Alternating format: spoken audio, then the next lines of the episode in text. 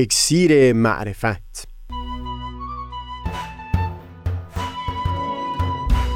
مروری بر مزامین کتاب ایقان این گفتار نقشی نو بحران معنا. از تا همامه ازلی در شور و تغنیست گوش قلب را از سروش او بی بحر مکن. از تا همامه ازلی در شور و تغنیست گوش قلب را از سروش او بی بهره مکن. گوش قلب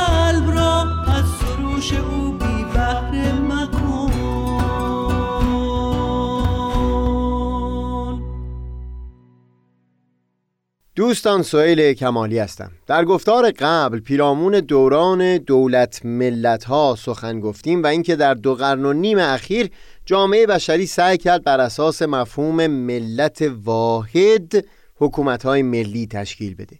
در اینجا نکته رو میل دارم بیان بکنم اما بگذارید ابتدا یک مطلبی که پیشتر اشاره شده بود رو مروری بکنم. چند گفتار قبل این رو بیان کردیم که در متون مقدس ادیان سخن از دوران آغازین ظهور پیامبران به میون اومده بود که از اثر ظهور اونها یک شکافی در جامعه بزرگ قبل از خودشون پدید می اومد همین بود که از حضرت مسیح در انجیل نقل شد که فرمودند گمان مبرید که آمده ام صلح و سلام را بر زمین بگذارم. نیامده ام که صلح و سلام را بگذارم که شمشیر را. در جمله بعد هم حضرت مسیح فرمودند زیرا که آمده ام تا مرد را از پدر خود و دختر را از مادر خیش و عروس را از مادر شوهرش جدا سازم. مشخصا مقصود حضرت مسیح از این جمله روابط شخصی میان این افرادی که بیان کردن نیست بلکه مرادشون همون شکافی هست که در امت قبل به وجود آمده بود از اثر ظهور خودشون. ولی همونطور که پیشتر هم بیان کردیم این شکافی هست که از دل اون یک دایره بسیار وسیع تری از وحدت و یگانگی پدید میاد. در خود کتاب ایقان دقیقا هم بر این پدید آمدن شکاف در زمان ظهور الهی تاکید می‌کنن و هم از اون وحدت و یگانگی که از پی اون شکاف به وجود میاد. چه پدرها که از پسرها اعراض نمودند و چه عاشقها که از معشوقها احتراز جستند. و چنان حاد و برنده بود این سیف بدی که همه نسبتها را از هم قطع نمود. و از یک جهت ملاحظه فرمایید چگونه وصل نمود.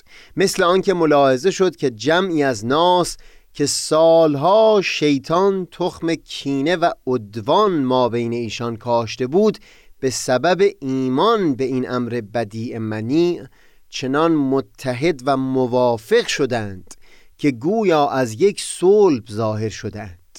چقدر از مردم مختلف العقاید و مختلف المذاهب و مختلف المزاج که از این نسیم رزوان الهی و بهارستان قدس معنوی قمیس جدید توحید پوشیدند و از کأس تفرید نوشیدند.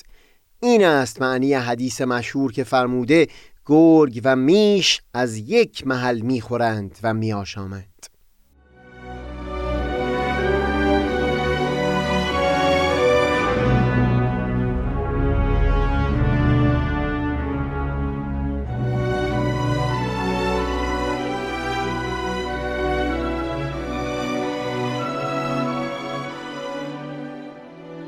بعد از ذکر این مطلب بگذارید یک حس و نظر کاملا شخصی رو بیان بکنم.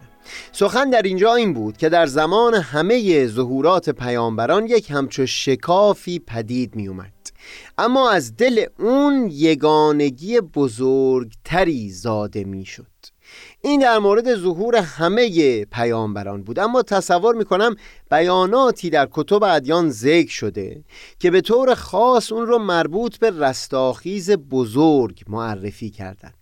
پیشتر دیدیم که در وعده های کتب آسمانی درباره رستاخیز بزرگ یا قیامت کبرا سخن از تکه تکه شدن پیکرها بود و بعد از اون به همامیختن اونها و جان گرفتن دوباره بیان کردیم که این در یک مقام وعده به تجزیه جامعه های بزرگ بود به بخش های کوچکتر تا زمانی که در اصل طلای عمر بشر به بزرگترین درجه از وحدت در سطح کل عالم انسانی نائل بشیم. این که در دوران حکومتهای ملی اون جامعه های بزرگ به تکه های بسیار کوچک تقسیم شدن که خالی از دشواری و خون های فراوان هم نبوده. تصور می‌کنم در یک مقام تحقق همون وعده کتب آسمانی بوده باشه به تکه تکه شدن پیکرها. اگر بشریت بتونه از این دوران گذار بگذره اونگاه قدم به مرحله خواهیم گذاشت که باز جانی در این پیکر از هم گسیخته دمیده بشه و یگانگی رو در عالی ترین سطح خودش تجربه بکنیم.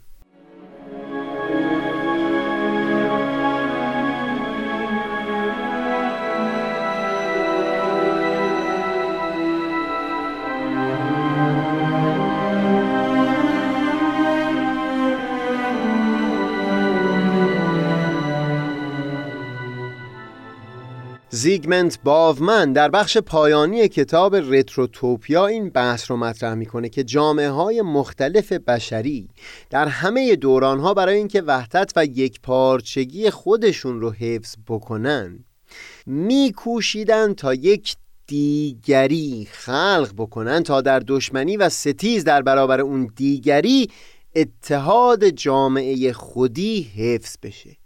سخنش این بود که چون ما آدمیان در قرنها و هزاران سال به این روش پدید آوردن اتحاد خو گرفتیم بسیار دشوار هست که بخوایم روش دیگری رو جایگزین اون بکنیم.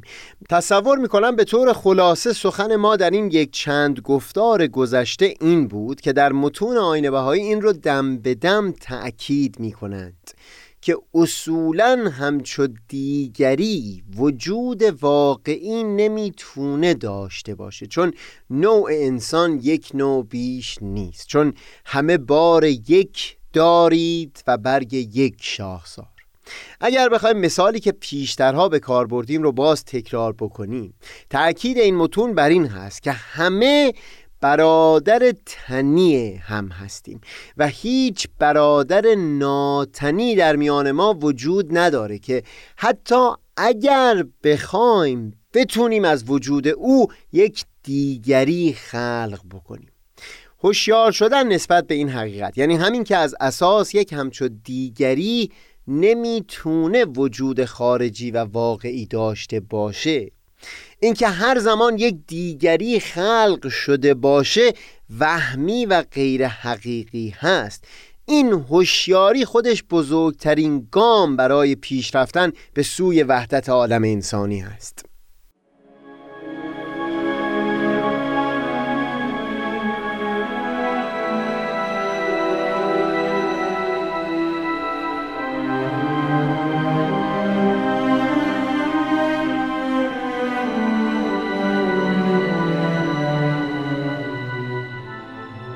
گذشته از تلاش برای پدید آوردن این هوشیاری که عمیقترین سطح برای ایجاد تغییر هست. در متون آینه بهایی یک سیستم و نظامی هم ترسیم کردن که بتونه هم امور کلان رو در سطح جهانی رسیدگی بکنه و هم در عین حال استقلال فرهنگی در سطح محلی رو حفظ بکنه. نزدیک به 140 سال هست که جامعه بهایی برای رشد و تکمیل این سیستم یا نظم اداری به تجربه مشغول هست و امور جامعه بهایی در سرتاسر سر جهان رو به وسیله همین نظم و سیستم اداره می‌کنه. از سوی تصویر زیبایی از آینده جامعه بشری در متون آین بهایی و به خصوص آثار دومین مبین آثار حضرت بهاءالله حضرت شوقی ربانی ترسیم شده.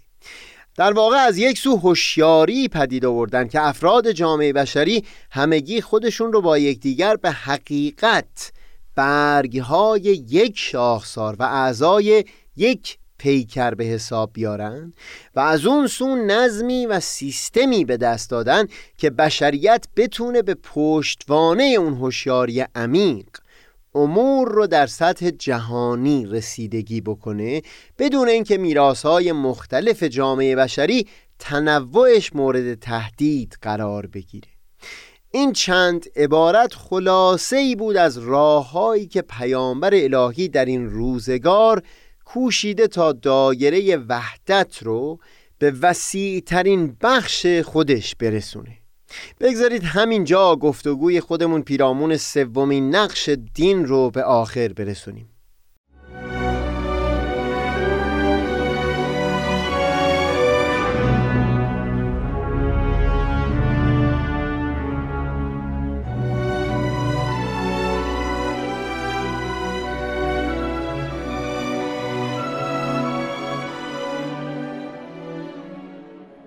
چهارمین نقش دین مربوط میشه به کمکی که دین می‌کنه برای به دست دادن و پدید آوردن معنا برای زندگی آدمیان.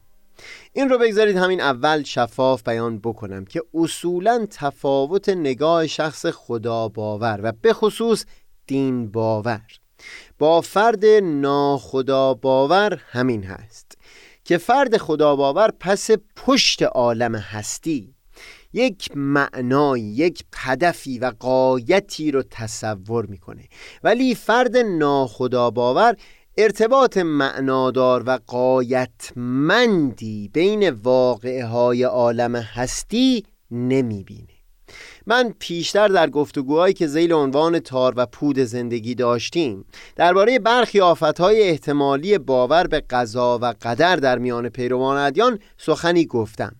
اینجا اون رو تکرار نمی کنم فقط این رو بیان بکنم که همین باور عمیقی که نسبت به قضا و قدر در میان بسیاری پیروان ادیان حتی همون به طور سطحی و غیر هوشیارانه هم که دیده میشه ناشی از همین ویژگی نگاه دین باوران هست که در پس پشت عالم هستی یک قایت و هدفی و یک معنایی تصور می‌کنه.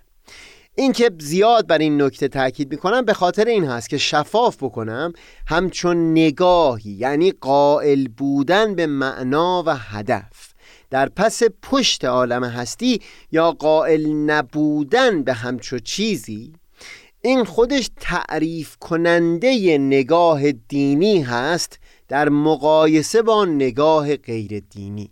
در اینجا اجازه بدید اول سعی بکنیم همین قائل شدن معنا رو در گوشه های مختلف زندگی افراد وارسی بکنیم و بعدتر در این بار سخنی بگیم که همچون نگاهی اساسش بر چه بینش عمیقی در متون ادیان و هم متون آین بهایی مبتنی هست.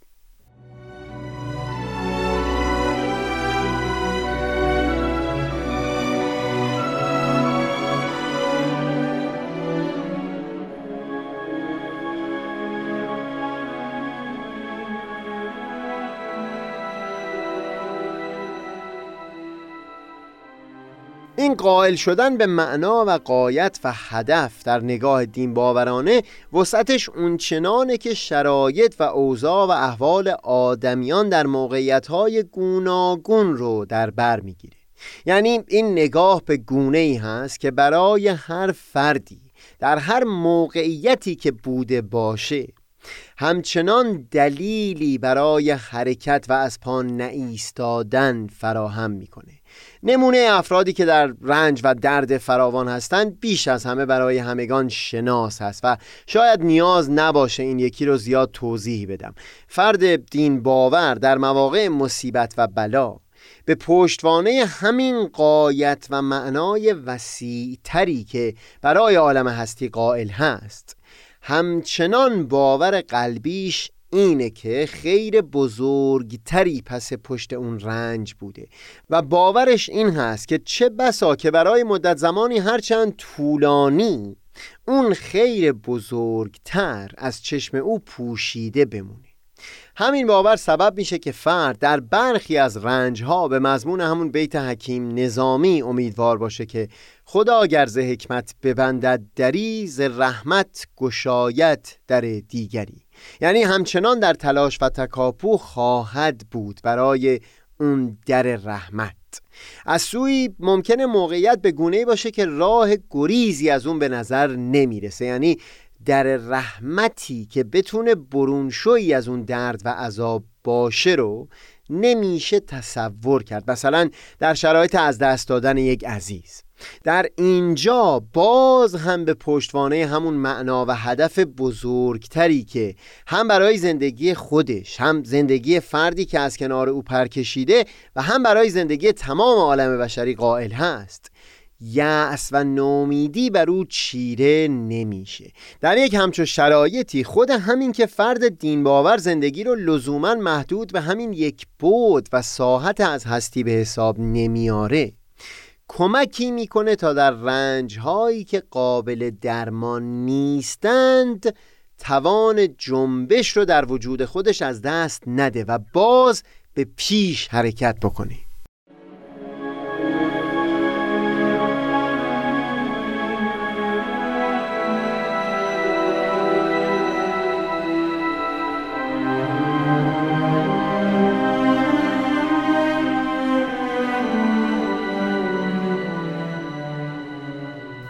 اشاره کردم و باز هم چند باری تکرار خواهم کرد که مراد من از باور به معنا و هدف و قایت در نگاه فرد دین باور.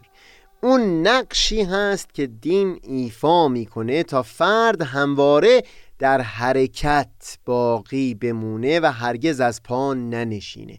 ایستا نباشه. بهتر بگم. یکی از نشانه ها و علامت های خاص برای فردی که خودش رو دین باور یا خدا باور معرفی می‌کنه همین همواره در حرکت بودن هست. اینکه در متون ادیان و به عنوان مثال در قرآن بیان می کنند که از رحمت خداوند نومید مباشید.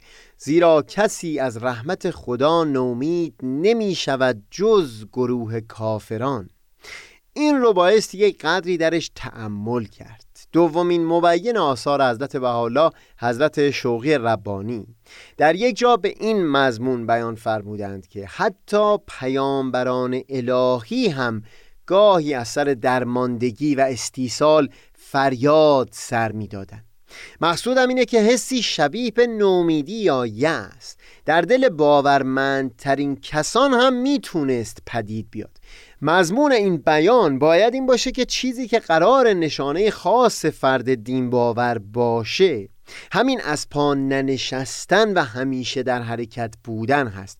خود میل به تغییر و تحول و بیرون شدن از مرداب. در متون ادیان و هم در متون آین بهایی برای افراد در موقعیت مختلف بیاناتی به دست دادن که فرد رو چه در عالی ترین موقعیت ها چه زمانی که خودش رو در جایگاه نیکویی نمی‌بینه به حرکت وادار بکنه. بگذارید این موارد رو در گفتار بعدی با تفصیل بیشتری گفتگو بکنیم. خوش ساحتی ساحت هستی.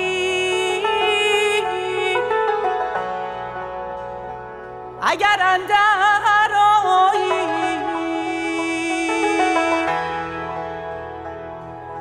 و نیکو بساتیست بسات باقی.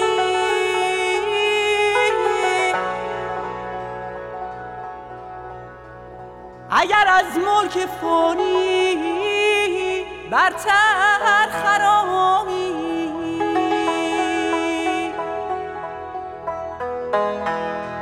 و ملی هست. نشوت مستی.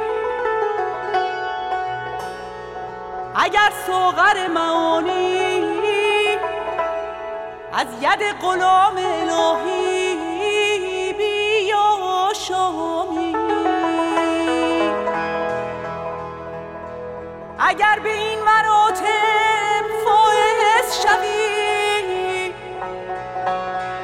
از نیستی و فنا و مهنت و خطا فارغ